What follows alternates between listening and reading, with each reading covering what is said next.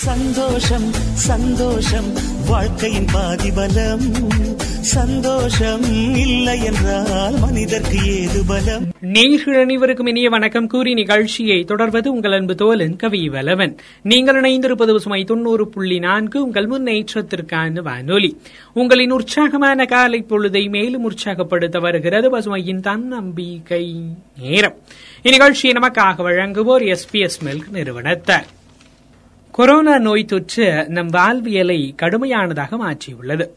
இதுவும் கடந்து போகும் என திடமாக இருந்தாலும் அதே தீர்க்கத்துடன் தொடர்வது கடினமாகியுள்ளது. இதுபோன்ற சூழலில் ஒருவருக்கொருவர் ஆறுதலான வார்த்தைகளால் உரையாடிக் கொள்வது மன பொன்னிற்கான மயிலிறகு வருடல். தந்தை மகன் தாய் மகள் கணவன் மனைவி அக்கா தம்பி என எந்த உறவு நிலையில் இருப்பவர்களையும் அலங்கரிப்பது அவருடனான உரையாடல்களே. தந்தை மகன் தாய் மகள் கணவன் மனைவி அக்கா தம்பி என எந்த உறவு நிலையில் இருப்பவர்களையும் அலங்கரிப்பது அவர்களுடனான உரையாடல்களே. கோவிலுக்கு சென்று கடவுளுடன் உரையாடிக் கொண்டிருக்கும் பக்தர்களை பார்த்திருப்போம். பக்தனுக்கும் இறை சக்திக்கும் இடையான உயர்வு நிலை அது. நல்ல உரையாடல் நல்ல படுக்கையை விட மேலானது என்பது ஒரு அரேபிய பழமொழி. நல்ல உரையாடல் நல்ல படுக்கையை விட மேலானது என்பது ஒரு அரேபிய பழமொழி. இன்று ஃபேஸ்புக் இன்ஸ்டாகிராம் ட்விட்டரில் ஏகப்பட்ட நண்பர்கள் பின்தொடர்பவர்கள் இருக்கலாம். ஆனால் அவர்களுடனான ஆரோக்கியமான உரையாடலை ஏற்படுத்திக் கொள்ள முடியுமா என்பது கேள்விக்குறி. உரையாடல்கள் இல்லையெனில் வாழ்வில் இனிமைகள் இல்லை வெடிச்சிரிப்புகள் இல்லை அதோடு மகிழ்ச்சியும் இல்லை.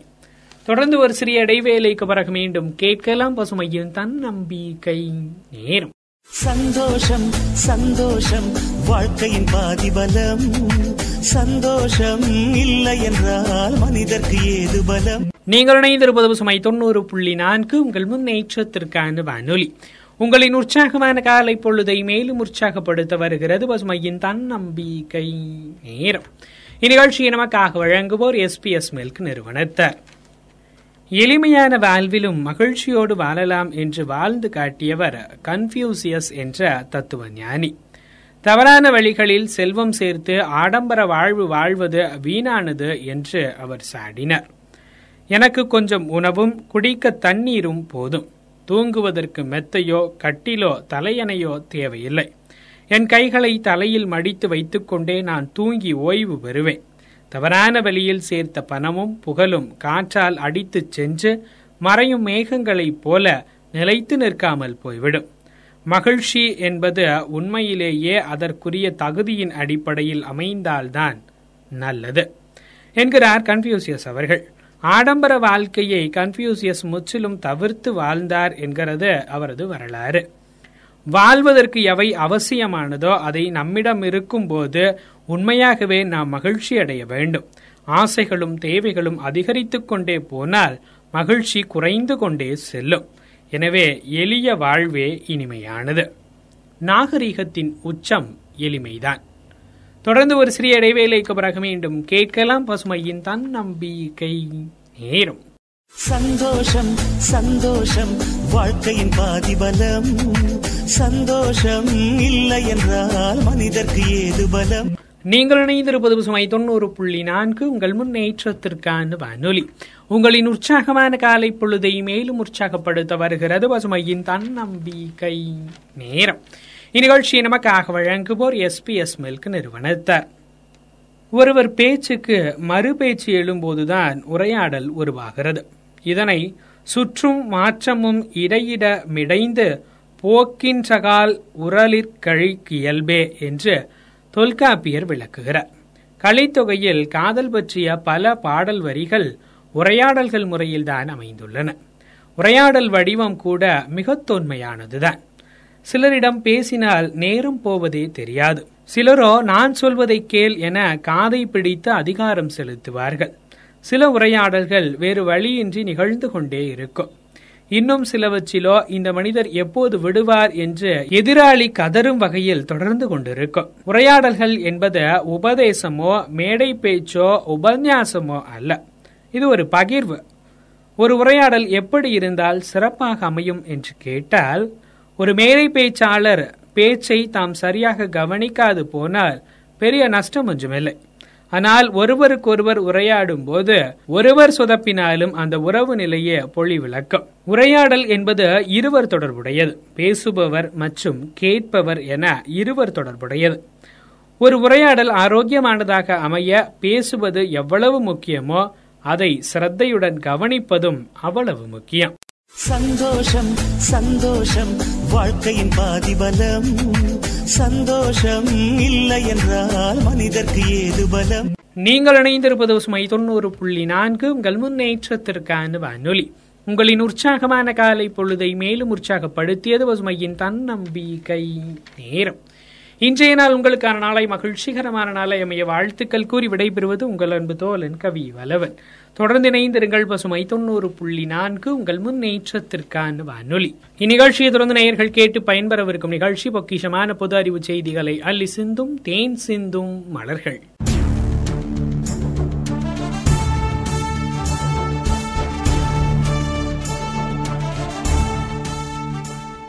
வணக்கம் நேயர்களே. பசுமை தொண்ணூறு புள்ளி நான்கு உங்கள் முன்னேற்றத்திற்கான வானொலியில் இது பசுமையின் சிறப்பு பார்வை. இணைந்து வழங்குகிறார்கள் ஹை ஸ்டைல் பர்னிச்சர் நிறுவனத்தார். இன்றைய சிறப்பு பார்வையில் வெற்றிக்கு உரமாகும் தனிமை குறித்து அலசப் போகிறோம். கல்வி என்பது வெறுமனே வேலையை மட்டும் கற்பிக்கக்கூடாது அது வாழ்க்கையையும் கற்பிக்க வேண்டும் என்பார் அறிஞர் டபிள்யூஇபி டுபோயிஸ் இப்படி தனியாவே உட்கார்ந்திருந்தா பைத்தியம்தான் பிடிக்கும் வெளியே போய் மனுஷ மக்களை பார்த்துட்டு நாலு இடத்துக்கு போயிட்டு வா என்று பெரியவர்களும் நண்பர்களும் எப்போதாவது யாரிடமாவது சொல்லி கேட்டிருப்போம். எப்போதும் பரபரப்பாக மனிதர்களோடும் ஏதாவது காரியத்தோடும் இயங்கிக் கொண்டே இருப்பதுதான் நேர்மறையானது மற்றும் தன்னம்பிக்கையோடு செயல்படுவதற்கான வழிமுறை என்கிற பொதுவான புரிதலோடு சொல்லப்படும் வார்த்தைகள் இவை. ஆனால் தனிமை பலர் சொல்வது போல அவ்வளவு எதிர்மறையானதா? நாசகரமானதா என்று சிந்தித்து பார்க்க வேண்டும். பலர் தனிமையில் மௌன விரதம் இருப்பதாக சொல்லிவிட்டு அவர்களது சிந்தனைக்கு கடிவாளம் போடாமல் கட்டவிழ்த்து விட்டு அமர்ந்திருப்பார்கள். ஒரு சிலர் அலைபேசியை பாடாய்படுத்திக் கொண்டிருப்பார்கள். வள்ளலார் சொன்ன தனித்திரு விழித்திரு பசித்திரு என்பதெல்லாம் மனதையும் செயலையும் சேர்த்தே கட்டுப்படுத்துகிற தனிமையைத்தான். தனிமை ஆபத்தானது அபாயமானது என்பதெல்லாம் துயரத்தில் ஏமாற்றத்தில் துக்கத்தில் விரக்தியில் தங்களை ஆட்படுத்திக் கொண்டவர்கள் சொல்லும் எதிர்மறையான கருத்து. அனுபவம் தனிமை அழகானது. ஆழமானது. அதற்கு மேலாக தனிமை உண்மையானது என்பதை உணர்ந்தவர்கள் அதை அவர்களது வளர்ச்சிப் பாதைக்கு முழுவதுமாக வித்திட்டிருக்கிறார்கள். ஒரு பாடலுக்கு பிறகு பசுமையின் சிறப்பு பார்வை தொடரும்.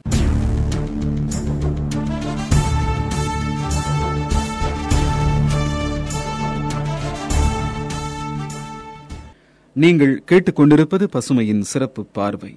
இணைந்து வழங்கிக் கொண்டிருக்கிறார்கள் ஹை ஸ்டைல் பர்னிச்சர் நிறுவனத்தார். இன்றைய சிறப்பு பார்வையில் வெற்றிக்கு உரமாகும் தனிமை குறித்து அலசிக் கொண்டிருக்கிறோம். தனிமை ஒருவனை தன்னைத்தானே உணர வைக்கிறது என்பதை புரிந்தவர்கள் அதிலும் சொல்லிப் புரிய வைக்க முடியாத மகிமை கொண்ட இரவின் தனிமையை அனுபவித்தவர்கள் பலருக்கு முன்னுதாரணமான முன்னேறி காட்டியிருக்கிறார்கள். தனிமையில் தன்னைத்தானே செதுக்கிக் கொண்டு இந்த உலகிற்கே கலங்கரை விளக்கமாக ஒளி வீசியவர்களின் வாழ்க்கை கதைகள் மனிதகுல வரலாறு நெடுகிலும் நிறைந்து கிடக்கின்றன. பல ஆண்டுகால தனிமைதான் கௌதமனை புத்தராக்கியது. மகாவீரரின் கதையும் அப்படித்தான். இயேசு கிறிஸ்துவின் வாழ்வில் ஒரு குறிப்பிட்ட காலகட்டத்தில் பல ஆண்டுகள் அவர் எங்கிருந்தார் எப்படி இருந்தார் என்பதற்கான சான்றுகளே இல்லை என்பதிலிருந்தே தெரிகிறது. அது அவரது தனிமைக்கான காலகட்டம் என்பது. தியானம் என்பது கூட எண்ணத்தாலும் செயலாலும் தனித்திருப்பதுதானே.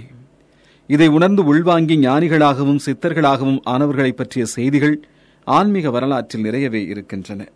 சாதாரண கல்வித் தகுதி மட்டுமே பெற்றிருந்த ஸ்டீவ் ஜாப்ஸ் ஆப்பிள் மென்பொருள் நிறுவனத்தின் நிறுவனரானது அவரது நீண்ட நெடிய தனிமை அனுபவத்திற்கு பிறகுதான். புதிய உயிர்களை ஈன்றெடுக்கும் பிரசவ நிகழ்வுகள் மனிதர்களைத் தவிர அனைத்து உயிரினங்களுக்கும் ஆளரவமற்ற தனிமையிலேதான் நடந்திருகிறது மனிதர்களுக்குத்தான் செவிலியர்கள் மற்றும் மருத்துவர்களின் உதவி தேவைப்படுகிறது. தன் முட்டைகளை குஞ்சுகளாக்க அடைகாக்கும் கோழி முதல் பிரம்மாண்டமான யானை ஒன்று குட்டி போடுவது வரை எல்லாமே தனிமையிலேதான் நடந்தேறுகின்றன. அந்த வகையில் தனிமை என்பது பல அற்புதங்களை செய்யும் தொழிற்சாலை. அது பல உயிர்களை ஆற்றல்களை பிரம்மாண்டங்களை உற்பத்தி செய்யும் தன்னம்பிக்கையின் பேரூற்று. ஒரு பாடலுக்கு பிறகு பசுமையின் சிறப்பு பார்வை தொடரும்.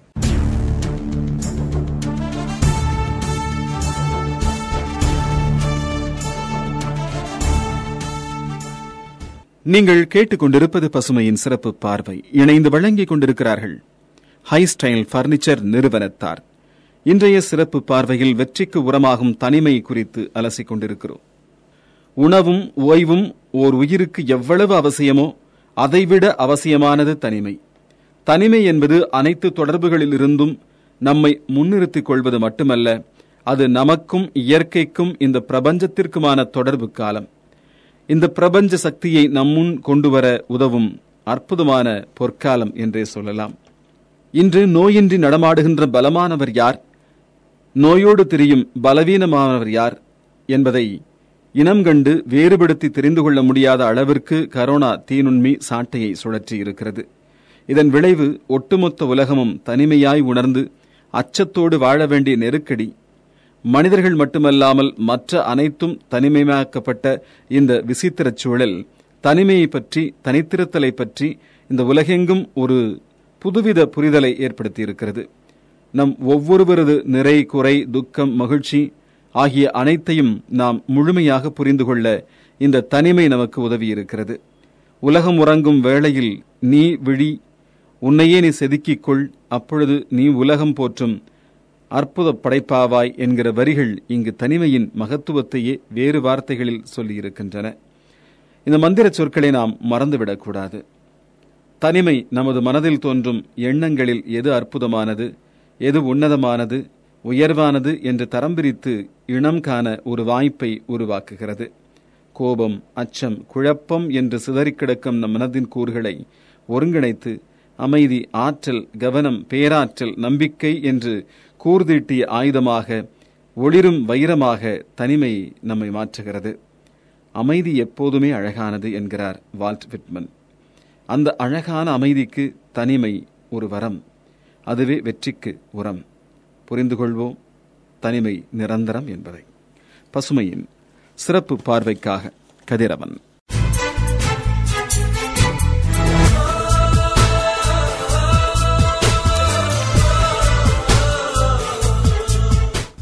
வணக்கம் நேர்களே. பசுமை தொண்ணூறு புள்ளி நான்கு உங்கள் முன்னேற்றத்திற்கான வானொலியில் இது பசுமையின் உரிமை உலக தகவல்கள். இன்றைய நிகழ்ச்சியில் கவனக்குறைவும் மனநோயும் குறித்து அலசப் போகிறோம். சில இளைஞர்கள் எந்த ஒரு விஷயத்திலும் முழு கவனம் செலுத்த மாட்டார்கள். ஒரு குறிப்பிட்ட இலக்கோ அதை அடைவதற்கான வழிமுறைகளை பற்றிய எண்ணமோ இல்லாமல் இருப்பார்கள். உடனடியாக செய்ய வேண்டிய வேலைகளை பற்றிய கவனம் கூட இல்லாமல் இருப்பார்கள். இதற்காக அவர்களை பிறர் திட்டினாலும் அதை பொருட்படுத்த மாட்டார்கள். கவனக்குறைவாக இருப்பதே இயல்பான வாழ்க்கை என்று அவர்கள் நினைத்துக் கொண்டிருப்பார்கள். இப்படி கவனக்குறைவாக இருப்பது ஒரு தனிமனிதரின் இயல்பு என்று நினைப்பது தவறு. அப்படிப்பட்டவர்களை குறை சொல்வதோ திட்டுவதோ கூட சரியான செயல் இல்லை. ஏனென்றால் இப்படி கவனக்குறைவாக இருப்பது ஒரு மனநோய் என்கிறார்கள் மருத்துவர்கள். இதுபோன்ற மனநிலை உடையவர்களை attention deficit hyper activity disorder உள்ளவர்கள் என்று மருத்துவ உலகம் கூறுகிறது. ஏடிஹெச்டி என்பார்கள் சுருக்கமாக இதனை. இப்படிப்பட்டவர்கள் தங்கள் வாழ்க்கையில் மிக பெரும் சிரமங்களை சந்திக்க நேரிடும். ஒரு பொருள் குறித்த அறிவில்லாதவர்களால் அதை பற்றி தெரிந்து கொள்ள வேண்டும் என்ற எண்ணமில்லாதவர்களால் குறிப்பிட்ட இலக்கை நோக்கி எப்படி பயணிக்க முடியும்? அவர்களுக்கு மாற்று வழி இல்லையா என்று கேட்கலாம். மருத்துவ ரீதியாகவும் உளவியல் ரீதியாகவும் அவர்களை சரி செய்வதற்கான வழிகள் உள்ளன. பொதுவாக உடல் சம்பந்தமான பிரச்சனைகள் ஏற்படும் போது உதாரணமாக தலைவலி பல்வலி வரும்போது அதை நாம் உணர்ந்து அதற்கு சிகிச்சை அளிக்க முடியும். ஆனால் இந்த attention deficit hyper activity disorder பிரச்சனைகளை நாம் வெளிப்படையாக தெரிந்து கொள்ள முடியாது. ஒருவர் தனது உடலில் மற்றும் மனரீதியாக ஏற்படும் மாற்றங்களைக் கொண்டே நம்மால் அதை உணர முடியும். ஒரு பாடலுக்கு பிறகு பசுமையின் உரிமை உலக தகவல்கள் தொடரும்.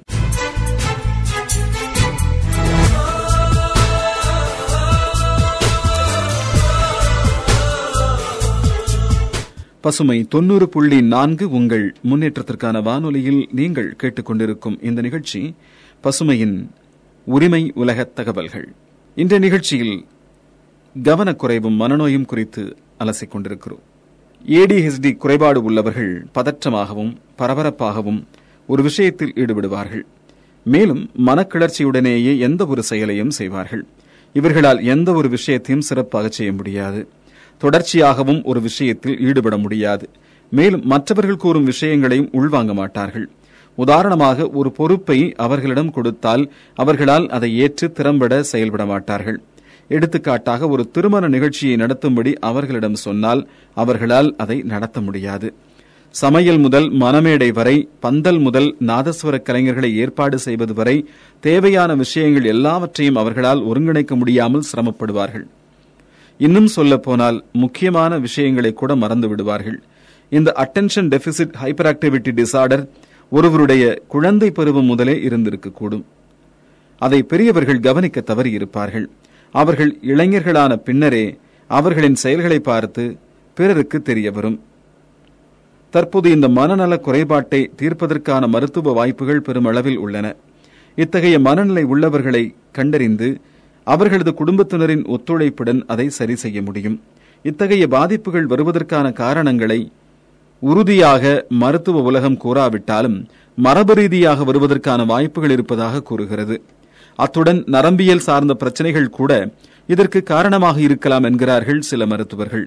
இவை தவிர சமூகம் கூட இத்தகைய பிரச்சனையை ஒருவருக்கு ஏற்படுத்திவிடக்கூடும். குடும்பத்தில் நடைபெறும் நிகழ்வுகளும் இளம் வயதில் குடும்பத்தில் உள்ள பிறரால் ஏற்பட்ட பாதிப்புகளும் கூட இத்தகைய மனநிலையை அவர்களுக்கு உருவாக்கியிருக்க முடியும் என்கிறது மருத்துவ உலகம். மேலும் ஒரு பாடலுக்கு பிறகு பசுமையின் உரிமை உலக தகவல்கள் தொடரும்.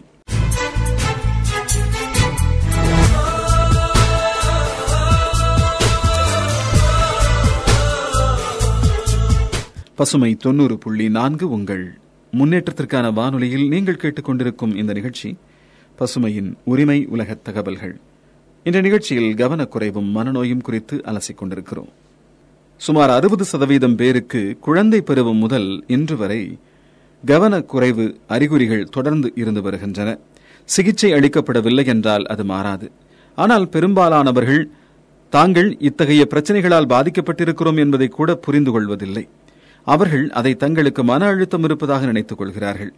இவர்களுக்கு முறையான சிகிச்சை அளிப்பதன் மூலம் இந்த பிரச்சனையிலிருந்து விடுபட முடியும். அதற்கு சில காலம் கூட பிடிக்கலாம். பொதுவாக தூண்டுதலை ஏற்படுத்தக்கூடிய மருந்துகள் மூலம் இப்பிரச்சனைக்கு தீர்வு காணப்பட்டு வருகிறது. சிலருக்கு அதனுடன் உளவியல் சிகிச்சையும் தேவைப்படலாம். இத்தகைய குறைபாடு உள்ளவர்களுக்கு கவலையும் கேட்கும் திறன் குறைபாடு மற்றும் பார்வை குறைபாடும் இருக்கலாம். இத்தகைய பாதிப்புள்ளவர்கள் தாங்கள் தனித்து விடப்பட்டிருக்கிறோம் என்று நினைக்காமல் உலகத்துடன் சமூகத்துடன் இணைந்து வாழ பழக வேண்டும். அத்தகைய குறைபாடு உள்ளவர்களுடன் சமூகம் நல்ல முறையில் பழகி நாங்கள் இருக்கிறோம் என்ற நம்பிக்கையை அவர்களுக்கு ஏற்படுத்த வேண்டும்.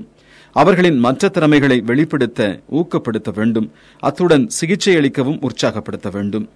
மற்றவர்கள் நம்மை பற்றி தவறாக நினைப்பார்கள் என்று நினைத்து இத்தகைய குறைபாடு உள்ளவர்கள் யாரிடமும் உதவி கேட்க விரும்ப மாட்டார்கள். இந்த குறைபாடு உள்ள சிலர் இதை பலவீனமாக கருதி இதற்கு மருத்துவம் செய்து கொள்ளவும் தயங்குவார்கள். இது தேவையற்ற ஒன்று. சிலர் தாங்களாகவே தங்களின் குடும்ப மருத்துவரை அணுகி இது குறித்து விவாதிப்பார்கள். இது ஒரு நல்ல தொடக்கம். இதைத் தொடர்ந்து மருத்துவரின் அறிவுரைப்படி நல்ல ஒரு மனநல மருத்துவரை சந்தித்து சிகிச்சை பெறுவது காலத்தின் கட்டாயம். அதுதான் தீர்வினை பெற்றுத்தரும் என்கிறார்கள் மருத்துவர்கள். பசுமையின் உரிமை உலக தகவல்களுக்காக கதிரவன்.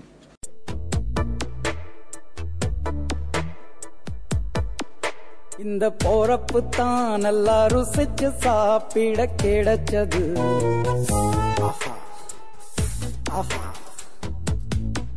அத நினைச்சு தான் மனோ உலகம் முழுவதும் பருக்குது பசுமை நேயர்கள் அனைவருக்கும் இனிமையான வணக்கம். குறி நிகழ்ச்சி இணைவது உங்கள் அன்பு தோழி கேள்விலி. நீங்கள் கேட்டுக்கொண்டு இருப்பது பசுமை தொண்ணூறு புள்ளி நான்கு உங்கள் முன்னேற்றத்திற்கான வானொலி. நாம் இணைந்திருக்கும் இந்த நிகழ்ச்சி ஹாஸ்டல் ஃபர்னிச்சர் வழங்கும் இனிய இளம் நிகழ்ச்சி. நம்ம நிகழ்ச்சியில ஒவ்வொரு நாளும் பெண்களுக்கு பிடிச்ச சமையல் குறிப்புகளையும் நிறைய பயனுள்ள தகவல் தாங்க பார்த்துட்டு வரோம். அந்த வகையில் நம்மளோட நிகழ்ச்சியில இன்னைக்கு எதை பத்தி பார்க்க போறோம் அப்படின்னா வேப்பம்பூ காஃபிங்க. இன்னமா சொல்ற வேப்பம்பூவை வேப்பங்காயே சாப்பிட முடியல வேப்பம்பூல காஃபி வேரியா நல்லாவா இருக்கும் அப்படின்னு சொல்லி கேட்காதீங்க. ஆயுர்வேதத்துல வேம்பு ஒரு அதிசய மரமா தாங்க கருதப்படுது. வேப்ப மரத்தோட வேர் பழம் இலை கிளை பட்டை என ஒவ்வொரு பகுதியும் மருந்துக்கு ரொம்பவே பயன்படுத்தப்படுறதா சொல்லியிருக்காங்க. பல்வேறு நோய்கள்ல இருந்து பாதுகாக்கவும் உதவுதுன்னு சொல்லியிருக்காங்க. வேப்பையில சாற்ற பருகுவதால் கிடைக்கக்கூடிய நன்மைகளையும் இப்ப நம்ம கேட்டு தெரிஞ்சுக்கலாங்க. வேப்பிலையிலிருந்து இழக்கப்படக்கூடிய சாறு ரத்தத்தை சுத்திகரிக்குமாங்க. கெட்ட கொழுப்பையும் குறைக்கிறதுக்கு ரொம்பவே உதவுதா சொல்லியிருக்காங்க. பொடுகு முடிவுதல் பிரச்சனைகளை போக்குவதற்கும் வேப்பிலை சாரை தலையில தடவிட்டு வரலாம் கூட சொல்லியிருக்காங்க. இல்ல பருகலாம் கூட சொல்றாங்க. வேப்பிலை சாற்றில பாக்டீரியா எதிர்ப்பு பண்புகள் நிறைஞ்சிருக்குவாங்க அது மலேரியாவுக்கு காரணமான வைரஸை வளர வளர விடாம செய்துமாங்க. வேப்பிலை சாரோட தேன் கலந்து பருகினோம்னா மஞ்சக்காமலை பாதிப்புலேருந்து விடுபடலாமாங்க. வேம்பு ரத்தத்தோட நெருங்கி தொடர்பு கொண்டதுங்க. ரத்தத்தில் சர்க்கரை அளவை சீராக பராமரிக்கவும் உதவுமாங்க. கல்லீரலுக்கும் வலிமை சேர்க்கும்னு சொல்லியிருக்காங்க. அதை பத்தி மேல் நேரம் விஷயம் தெரிஞ்சுக்கலாம். அதுக்கு முன்னாடி உங்களுக்கு அழகான பாடல் வந்து கேட்டு வந்துருங்க. தொடர்ந்து எங்கள் பசுமை தொண்ணூறு புள்ளி நான்கு. உங்கள் முன்னேற்றத்துக்கான வானொலி.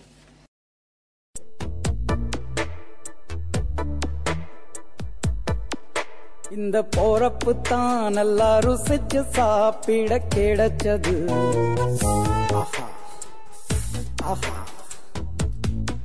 அத நினைச்சு தான் மனோ உலகம் முழுவதும் பருக்குது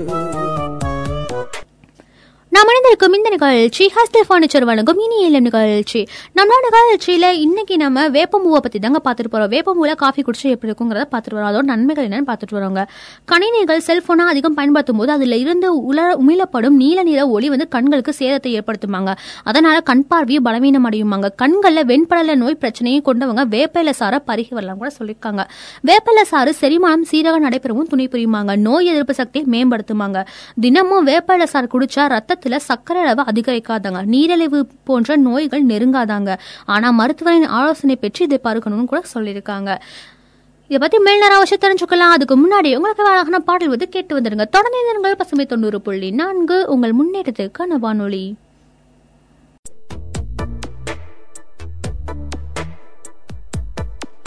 இந்த போறப்பு தான் நல்லா ருசிச்சு சாப்பிட கிடைச்சது. ஆஹா. அத நினைச்சு தான் மனோ உலகம் முழுவதும் பருக்குது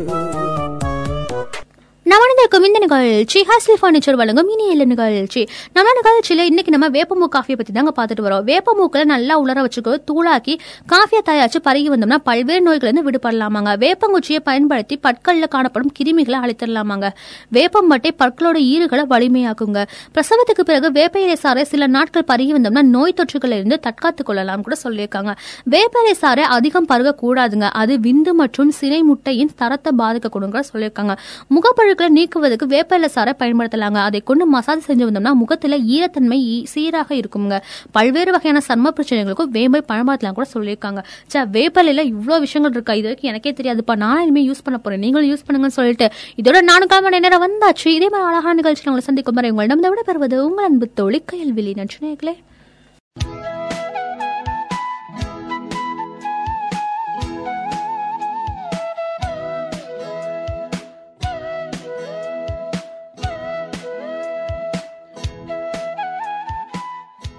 பசுமை நேயர்கள் அனைவருக்கும் அருமையான வணக்கத்தை சொல்றேன். நான் உங்கள் அஜய் செந்தமிழ் செல்வி.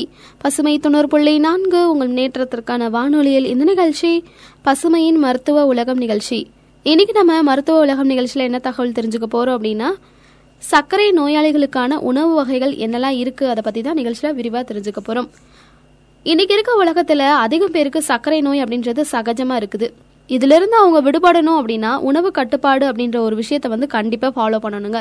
சர்க்கரை நோய் இருக்கிறவங்க ஒரு நாளைக்கு ஒரு குறிப்பிட்ட கலோரி இருக்கிற உணவுகளை மட்டும்தான் சாப்பிட்டாதான் உடம்புக்கு ரொம்ப ரொம்ப நல்லது. அப்படின்ற விஷயத்த டாக்டர் வந்து கண்டிப்பா வந்து பரிந்துரை செய்யறாங்க இந்த சரிவிகித உணவை தான் நம்ம அவாய்ட் பண்ணாம சாப்பிட்டுட்டு வந்தோம் மட்டும்தான் சர்க்கரை நோயை வந்து கட்டுப்பாட்டுக்குள்ள கொண்டு போகலாம். ஆரோக்கியமாக வாழலாம் அப்படின்றத ஆய்வுல சொல்லியிருக்காங்க.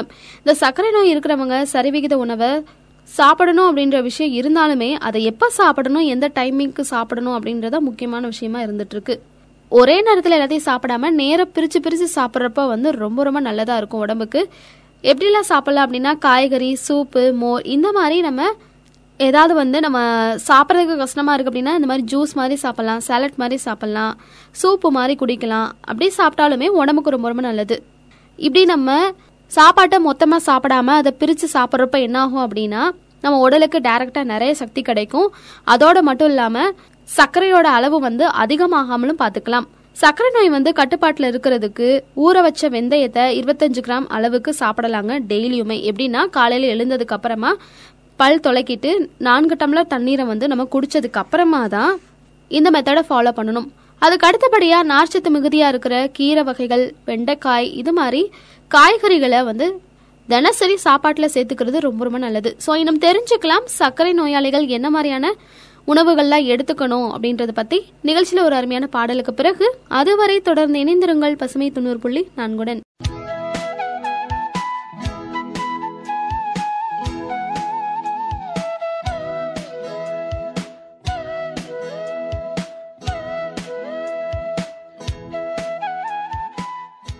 பசுமை தொண்ணூறு புள்ளி நான்கு உங்கள் முன்னேற்றத்திற்கான வானொலியில் இந்த நிகழ்ச்சி.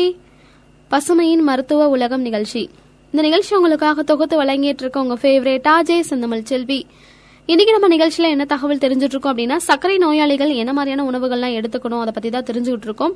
அதுக்கு அடுத்தபடியா என்ன அப்படின்னா சர்க்கரை நோயாளிகள் வந்து பாத்தீங்கன்னா அரிசிக்கு பதிலா எப்போதுமே கேழ்வரகு கோதுமை மாவுனால செய்யப்பட்ட உணவுகள். அதாவது கொஞ்சம் வறட்சியா இருக்கணும்.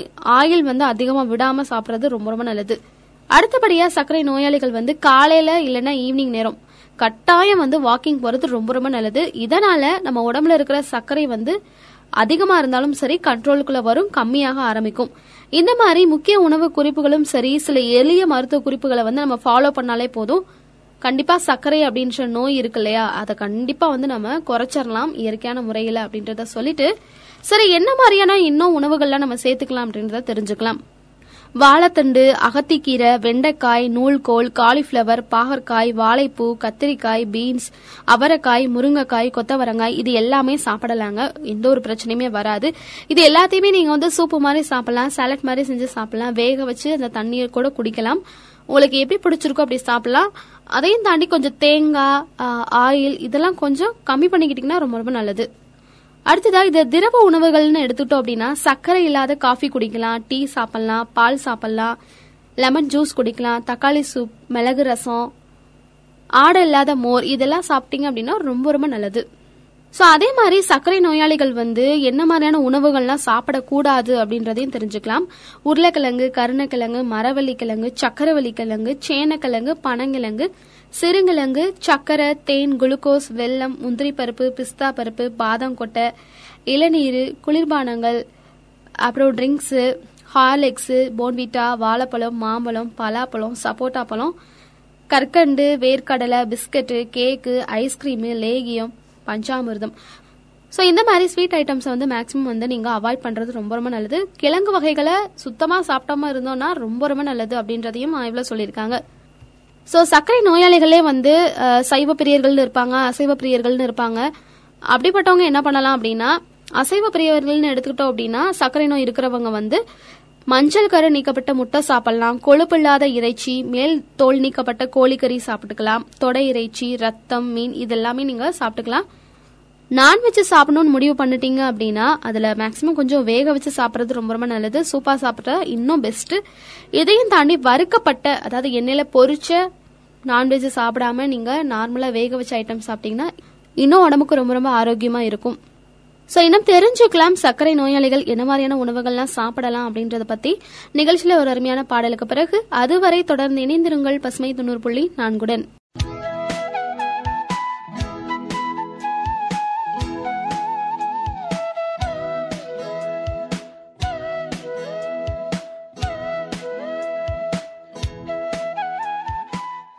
பசுமை தொண்ணூறு புள்ளி நான்கு உங்கள் முன்னேற்றத்திற்கான வானொலியில் இந்த நிகழ்ச்சி பசுமையின் மருத்துவ உலக நிகழ்ச்சி. இந்த நிகழ்ச்சி உங்களுக்காக தொகுத்து வழங்கிட்டு இருக்கோம். உங்க ஃபேவரேட் ஆஜே செந்தமல் செல்வி. இன்னைக்கு நம்ம மருத்துவ உலகம் நிகழ்ச்சியில என்ன தகவல் தெரிஞ்சுட்டு இருந்தோம் அப்படின்னா சர்க்கரை நோயாளிகள் என்ன மாதிரியான உணவுகள்லாம் சாப்பிடலாம் அதை பத்தி தான் தெரிஞ்சுட்டு இருக்கோம். அடுத்ததா சர்க்கரை நோயாளிகளுக்கு ஒரு அருமையான வைத்தியம் இருக்கு. என்னன்னா டெய்லியுமே நூறு கிராம் அளவுல பாகற்காயை எடுத்துக்காங்க. இதை நல்லா க்ளீன் பண்ணிட்டு நீங்க டெய்லி சாப்பிட்ற அந்த சாப்பாட்டு நேரத்துல அதாவது மதிய நேரம் சாப்பிடுவீங்கல்ல அதுல சமைச்சு சாப்பிட்டோம் அப்படின்னா சர்க்கரை வியாதி வந்து கட்டுப்பாட்டுக்குள்ள வரும். ரொட்டீனா பாகக்காய் எடுத்துக்கலாம் தப்பு கிடையாது. அதுக்குன்னு பாகக்காய் தான் சாப்பிட சொன்னாங்கன்ட்டு அதையே சாப்பிடக்கூடாது. கொஞ்சம் ஒரு வாரத்துக்கு ஒரு மூன்று நாட்கள் எடுத்துக்கிட்டா கூட ரொம்ப ரொம்ப நல்லது. ஸோ என்ன நேர்களே இன்னைக்கு நம்ம நிகழ்ச்சியில சர்க்கரை நோயாளிகள் என்ன மாதிரி உணவுகள்லாம் சாப்பிடலாம்? அதுலயும் சைவ பிரியர்கள்லாம் என்ன சாப்பிடலாம்? அசைவ பிரியர்கள்லாம் வந்து இப்படிலாம் சாப்பிடலாம்? சாப்பாடுன்றது எந்த நேரத்துல எடுத்துக்கணும்? டைமிங் வந்து இவ்வளவு முக்கியம்? அதுவும் எந்த மாதிரியான ஃபுட்டெல்லாம் எடுத்துக்கிட்டோம் அப்படின்னா சர்க்கரை வந்து கண்ட்ரோல்குள்ள வரும் அப்படின்ற நிறைய பல விதமான தகவல்லாம் சொன்னேன். கண்டிப்பா இந்த தகவல் வந்து உங்களுக்கு ரொம்ப ரொம்ப பயனுள்ளதா இருக்கும் நினைக்கிறேன். இதோட நானும் கிளம்பி நேரம் வந்தாச்சு. மீண்டும் மற்றொரு நிகழ்ச்சியில் புதிய தகவலோடு நேயர்கள் அனைவரையும் சந்திக்கும் வரை உங்களிடமிருந்து நன்றி கூறி விடைபெறுவது உங்கள் அஜய் செந்தமிழ் செல்வி. பசுமை தொண்ணூறு புள்ளி நான்கு உங்கள் நேற்றத்திற்கான வானொலி.